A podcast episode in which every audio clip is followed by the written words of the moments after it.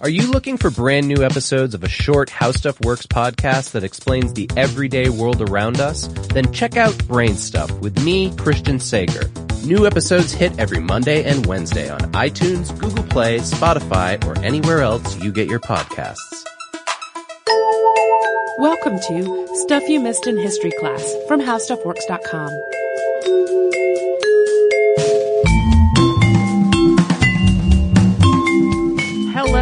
welcome to the podcast. I'm Tracy V. Wilson. And I'm Holly Fry. We are having a little bit of an unplanned mini-series on historical events that are tied directly to ongoing news. So previously it was our recent two-parter on the Attica prison uprising, which came up over and over in coverage of a United States prison strike that started in September. And today it is history that's connected to the Standing Rock Sioux and other indigenous peoples and the ongoing protests against the, the Dakota Access Pipeline. Two nights before we recorded this episode, events in North Dakota once again made headlines in what the authorities described as an ongoing riot and water protectors described as a peaceful effort to dismantle a barricade that's been blocking access to a highway for several weeks. Law enforcement used tear gas and other less than lethal weapons to try to disperse the crowd, as well as water from a fire hose or a water cannon, even though the temperature at that point was below freezing. Law enforcement originally claimed that the water was only being used to put out fires, which the protesters had said had been lit only to stay warm and not to cause damage. But later, law enforcement acknowledged that it uh, had used water to, quote, repel some of the protest activities. So given this episode's relevance to what is happening right now, we decided to move it up from its originally scheduled time later in November to the next episode we had on our calendar. This history that we're talking about today happened at the same time as the United States Civil War, and it was a series of brut- brutal and violent clashes between North America's indigenous population and the United States Army. And while the first of these started after murders were committed by a group of young Native American men, what followed became a multi-year campaign against the region's indigenous population at the hands of U.S. military forces. So parts of the history that we're telling today are truly horrific. Although the history that we are talking about in this episode uh, ends in the Dakotas, it actually starts in Minnesota. Minnesota Territory was established in 1849, largely from land that had been part of the Louisiana Purchase. And when the territory was established, it was almost twice as big as the state of Minnesota is today. And at its founding, about 5,000 predominantly white settlers and 31,000 indigenous people lived there. Many of the indigenous people were Dakota. The Dakota are part of the Oceti-Sakowin, which I have also heard speakers uh, of various Dakota dialects and languages pronounce more like Oceti-Sakowin. That translates into the seven council fires. The Oceti-Sakowin are made up of several divisions, which each have their own unique linguistic, social, political, and cultural distinctions, as well as their own histories and original territories. These indigenous peoples are often collectively called the Sioux or the Great Sioux Nation. And the term Sioux actually comes from a French translation of an Ojibwe word for snake rather than a Dakota word. And for that reason, some people prefer not to use the word Sioux, but others do, and a number of tribal governments do use it to refer to themselves. As is so often the case in the history of the United States, the relationship between the U.S. government and the Dakota people, as well as the other indigenous peoples of the region, was primarily governed by a series of treaties, and many of these treaties were questionable at best. The indigenous population signed many of them under duress or without being given a clear understanding of what the documents actually said. On top of that, many of the treaty's actual terms, which usually heavily favored the United States over the native population, were later undermined and even completely ignored, so that what few protections the native nations had were then eroded or stripped away entirely. The series of treaties between the Dakota and the United States started in 1805.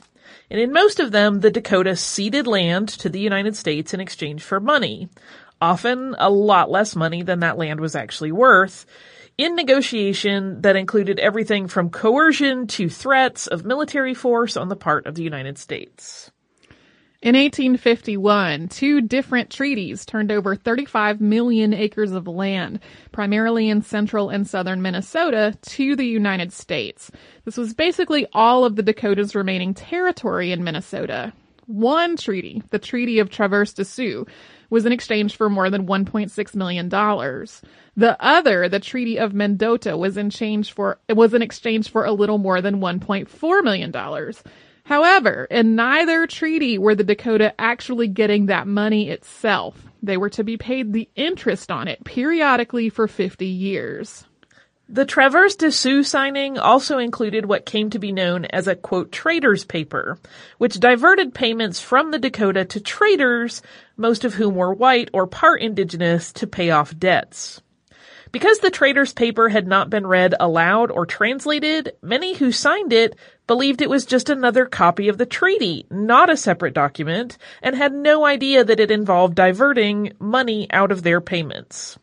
Because the traders themselves were the ones who kept the records of how much money they were owed, this also created ongoing questions about whether the traders were padding the bill. In addition to all of that, the treaties called for land along both the north and south sides of the Minnesota River to be set aside as a reservation for the Dakota to live on. However, once the treaties were actually approved by the U.S. Senate, the provisions for the reservation were removed. This left the Dakota with nowhere to go. Eventually, President Millard Fillmore agreed that the Dakota could live on that reservation land, but only until white settlers needed it.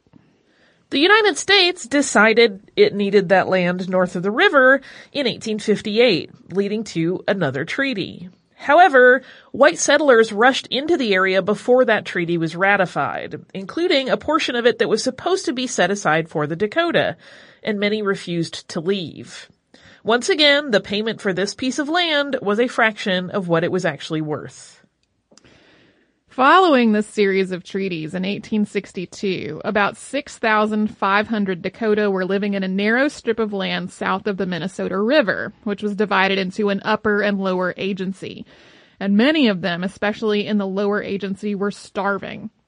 The previous winter had been hard, and even though it was now late summer, the season's harvests had not been enough to really support the population, and they definitely were not enough to prepare for the upcoming winter. There was no game to hunt on the reservation itself, and the white population of Minnesota had increased dramatically to more than 170,000 people. This was thanks in part to government incentives like the Homestead Act. So competition for hunting around the reservation, which the Dakota weren't really supposed to be doing, was fierce. I should note that it wasn't literally a 100% white population, but in terms of newcomers, it was a much, much bigger population than it had been even a decade before.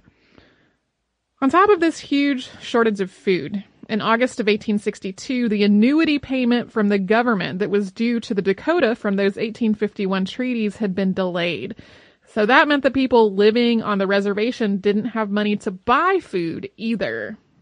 Dakota leader Little Crow went to Thomas Galbraith, the Indian agent responsible for the lower agency, to ask for help.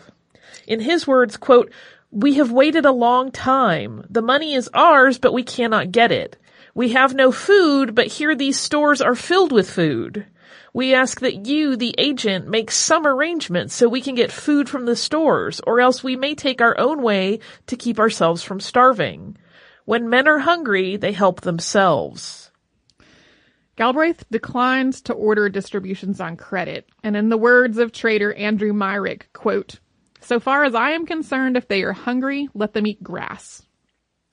Things came to a head on August 17, 1862, when four young Dakota men killed five white settlers. It's not exactly clear what led to these murders. The story told most often is that they were stealing eggs from outside the house where the settlers were, and an argument started that escalated into violence. After returning to their uh, their village, the four young men convinced Little Crow to declare war. And this was something that Little Crow was really reluctant to do. But he also recognized that they were sure to face retribution, especially since some of the white people who had been killed were women. He assembled a fighting force and raids, many of them against civilian communities and not military targets, started the next day. Soon the death toll from these attacks rose to about 200 white settlers killed and more than 200 more taken hostage. The fighting spread from there.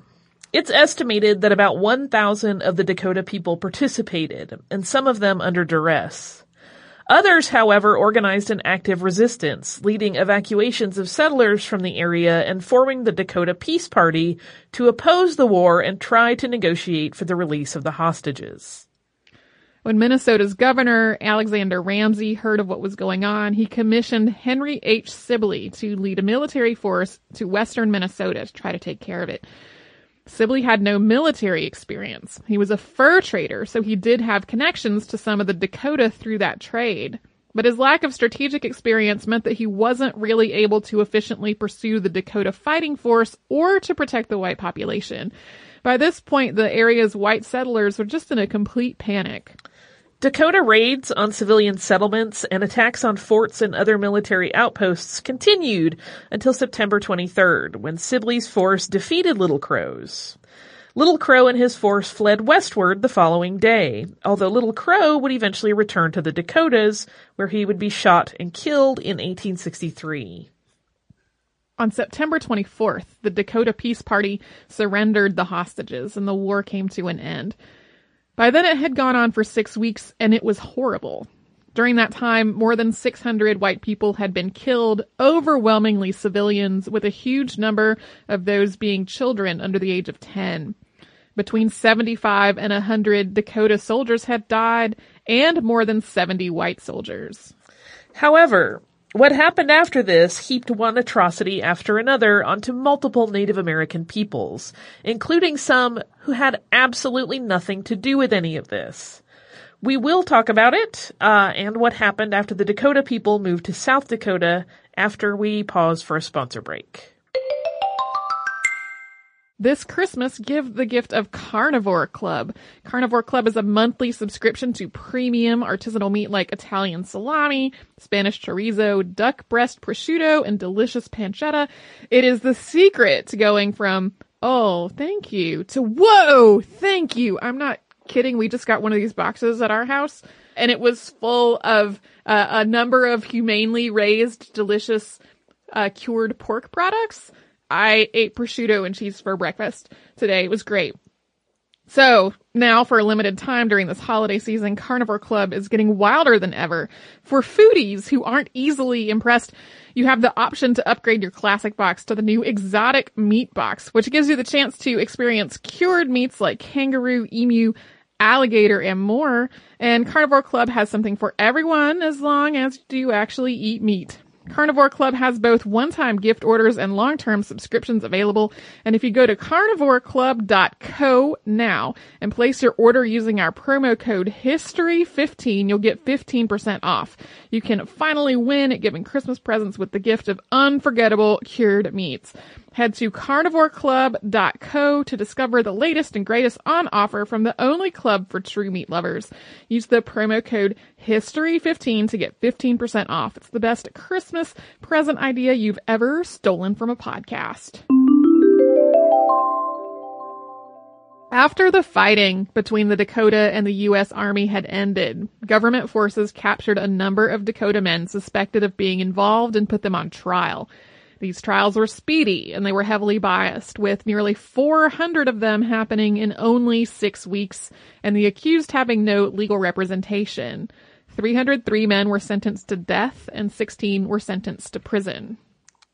President Abraham Lincoln intervened to prevent all 303 from being summarily executed after Henry Whipple, the Episcopal Bishop of Minnesota, went to him to explain what had led up to the violence.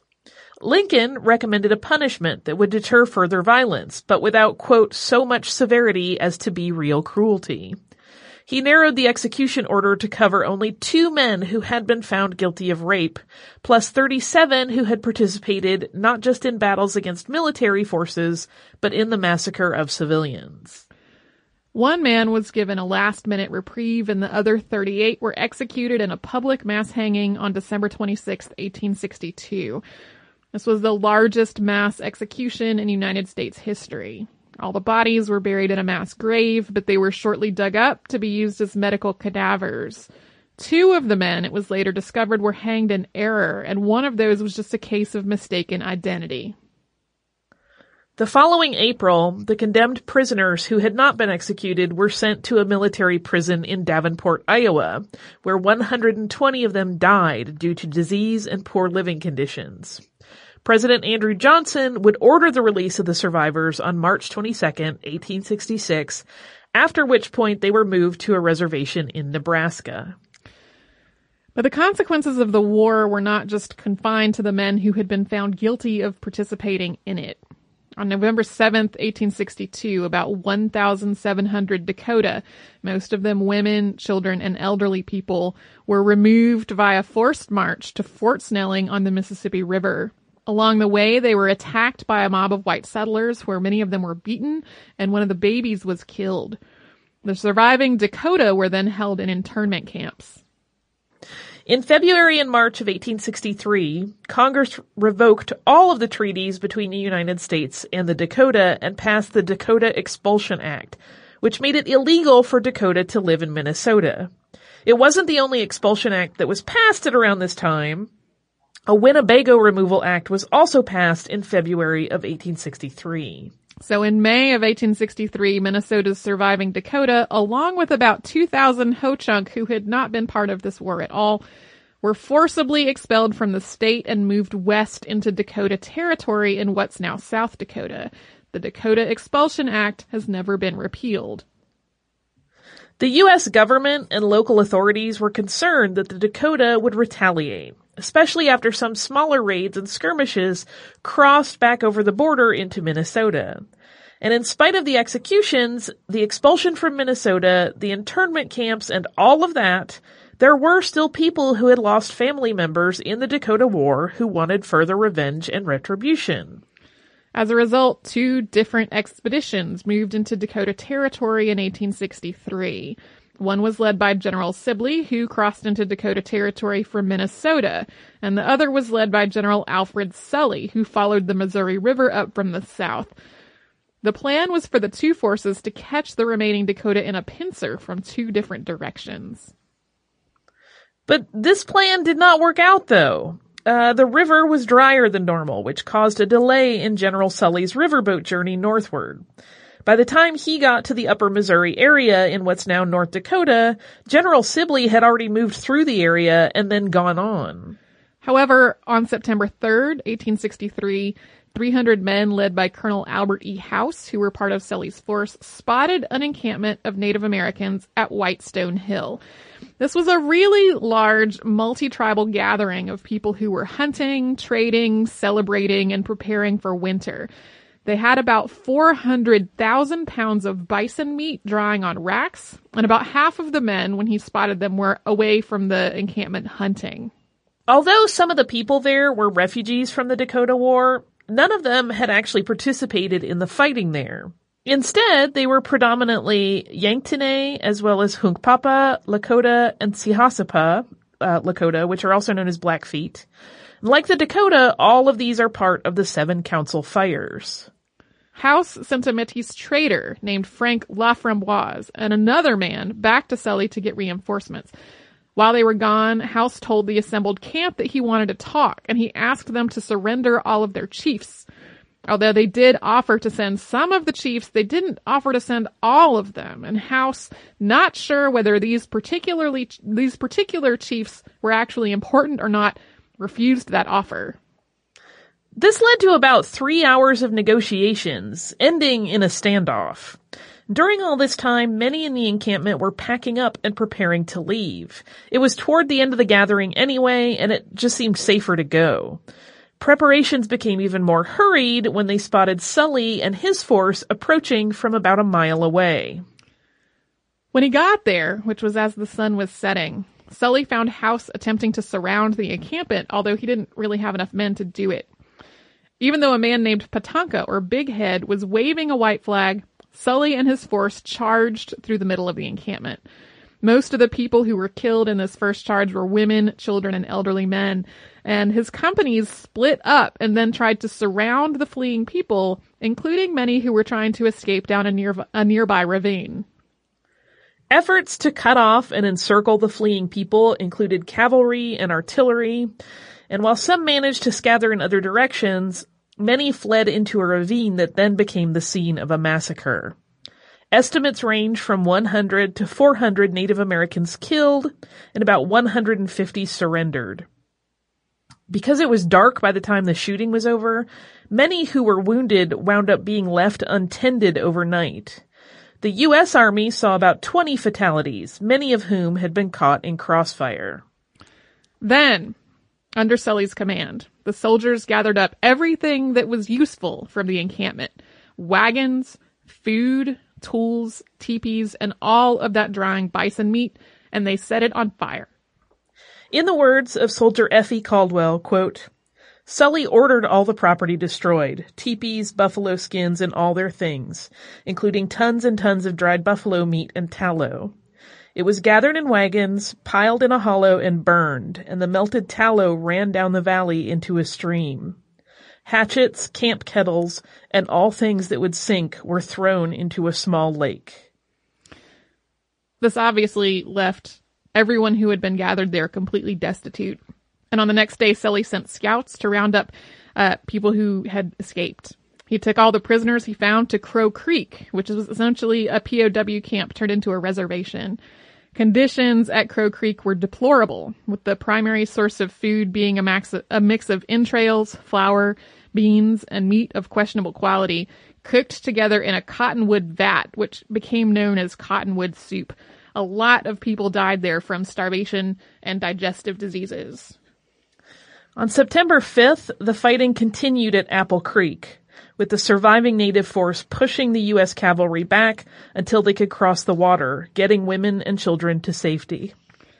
Ongoing skirmishes continued until July of 1864, which saw an incredibly similar encounter between the U.S. Army under Sully and the Native American forces in the Killdeer Mountains. On July 23rd, with the aid of artillery, the Army killed about 100 indigenous people and then once again burned all of their food, equipment, and supplies treaties signed in October of 1865 officially ended the fighting. All of these events also uh, eventually led into the Treaty of Fort Laramie in 1868, which we talk about in more detail in our podcast on Calamity Jane. That treaty established the Great Sioux Reservation, which included territory known as the Black Hills. But after gold was found in the Black Hills, the United States went back on that agreement. This eventually went to the Supreme Court in the United States versus Sioux Nation of Indians, in which the court ordered that the United States financially compensate the Sioux Nation. But the nation refused that payment, saying what it wanted was the originally promised land. And we're going to talk about how perspectives on this incident changed over the next 100 years.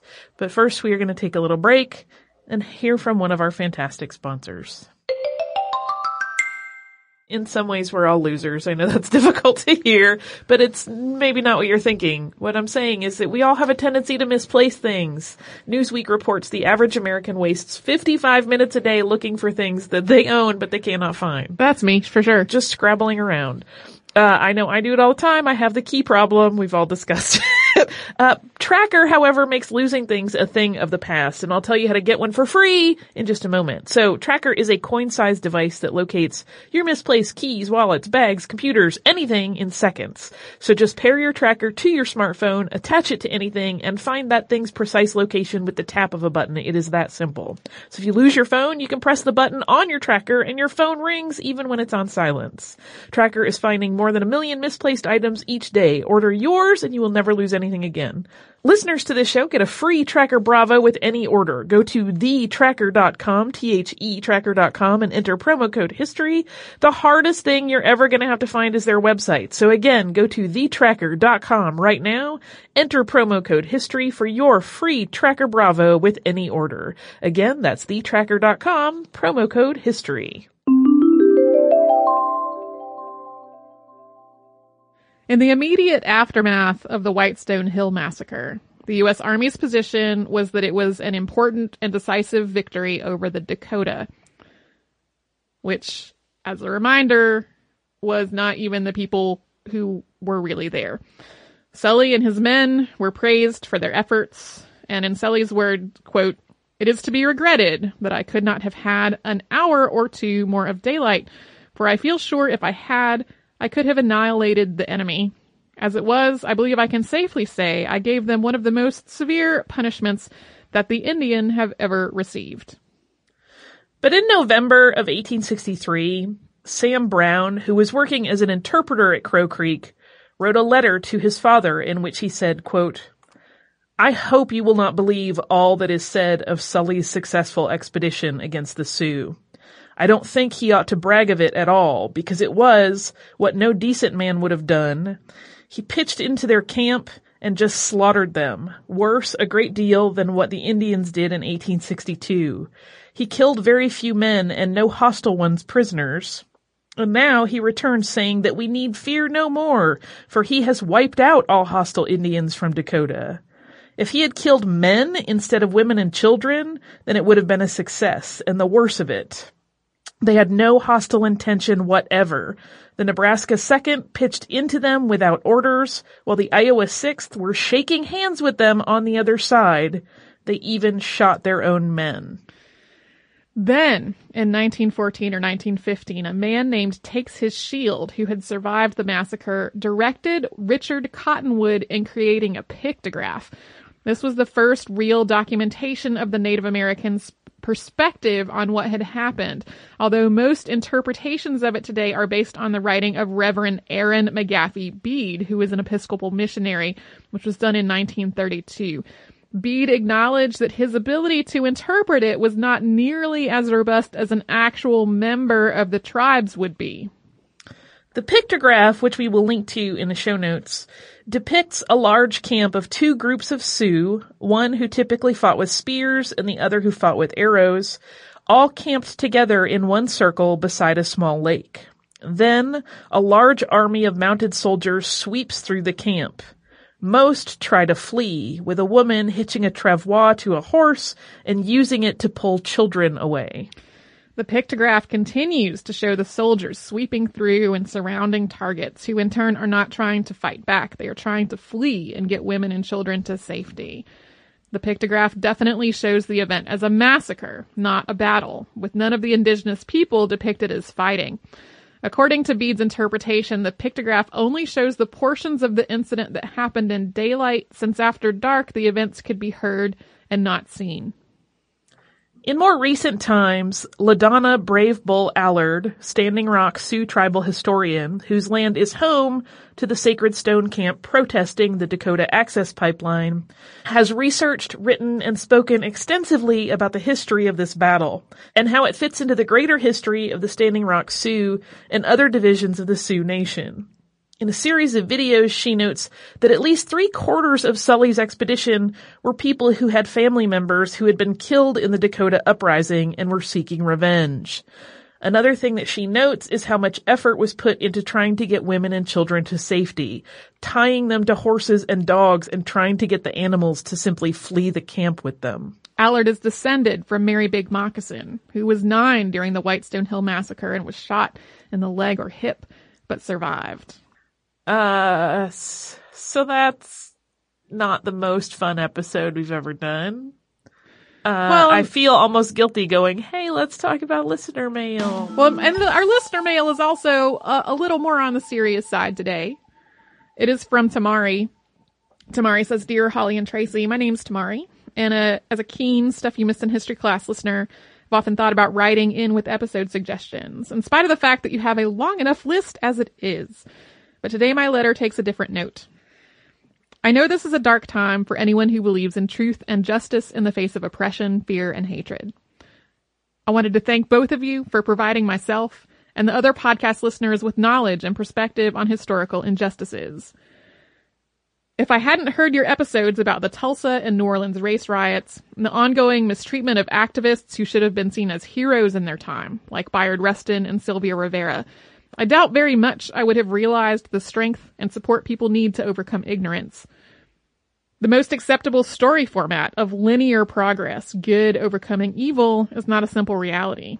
What history has shown us is that every time humanity makes a social achievement, it can also counter this change with hateful backlash, driven by what people are most afraid of.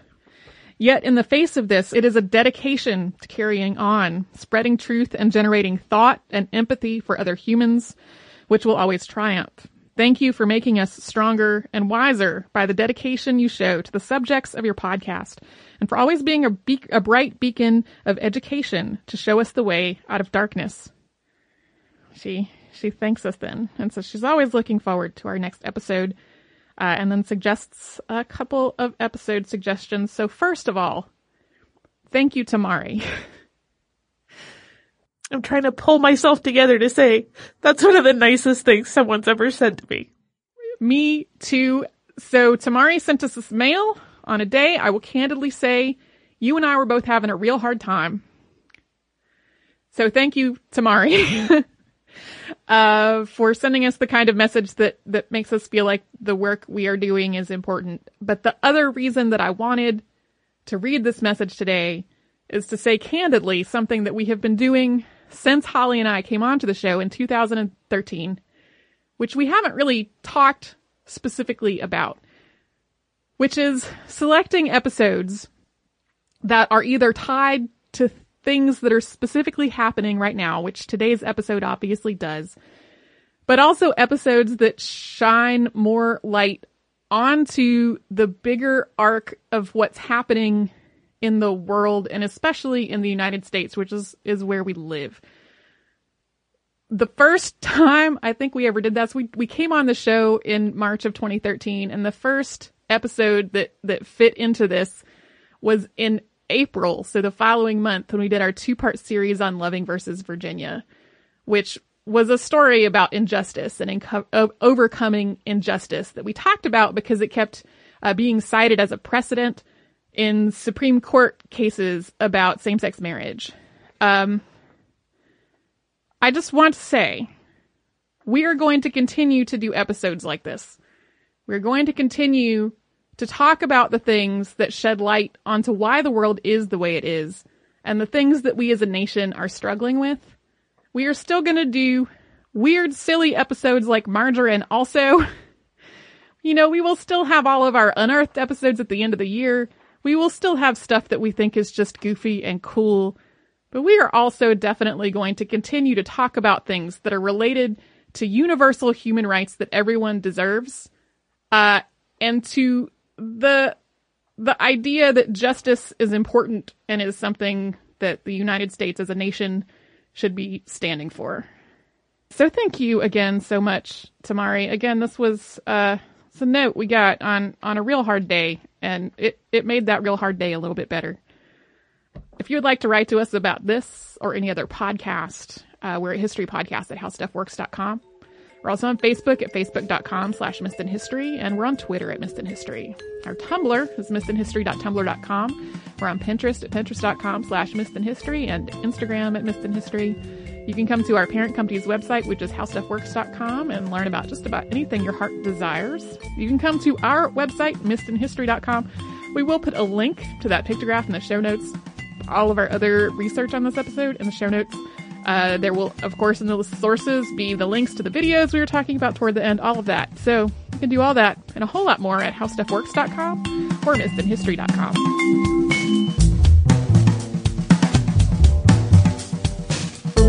this and thousands of other topics, visit howstuffworks.com.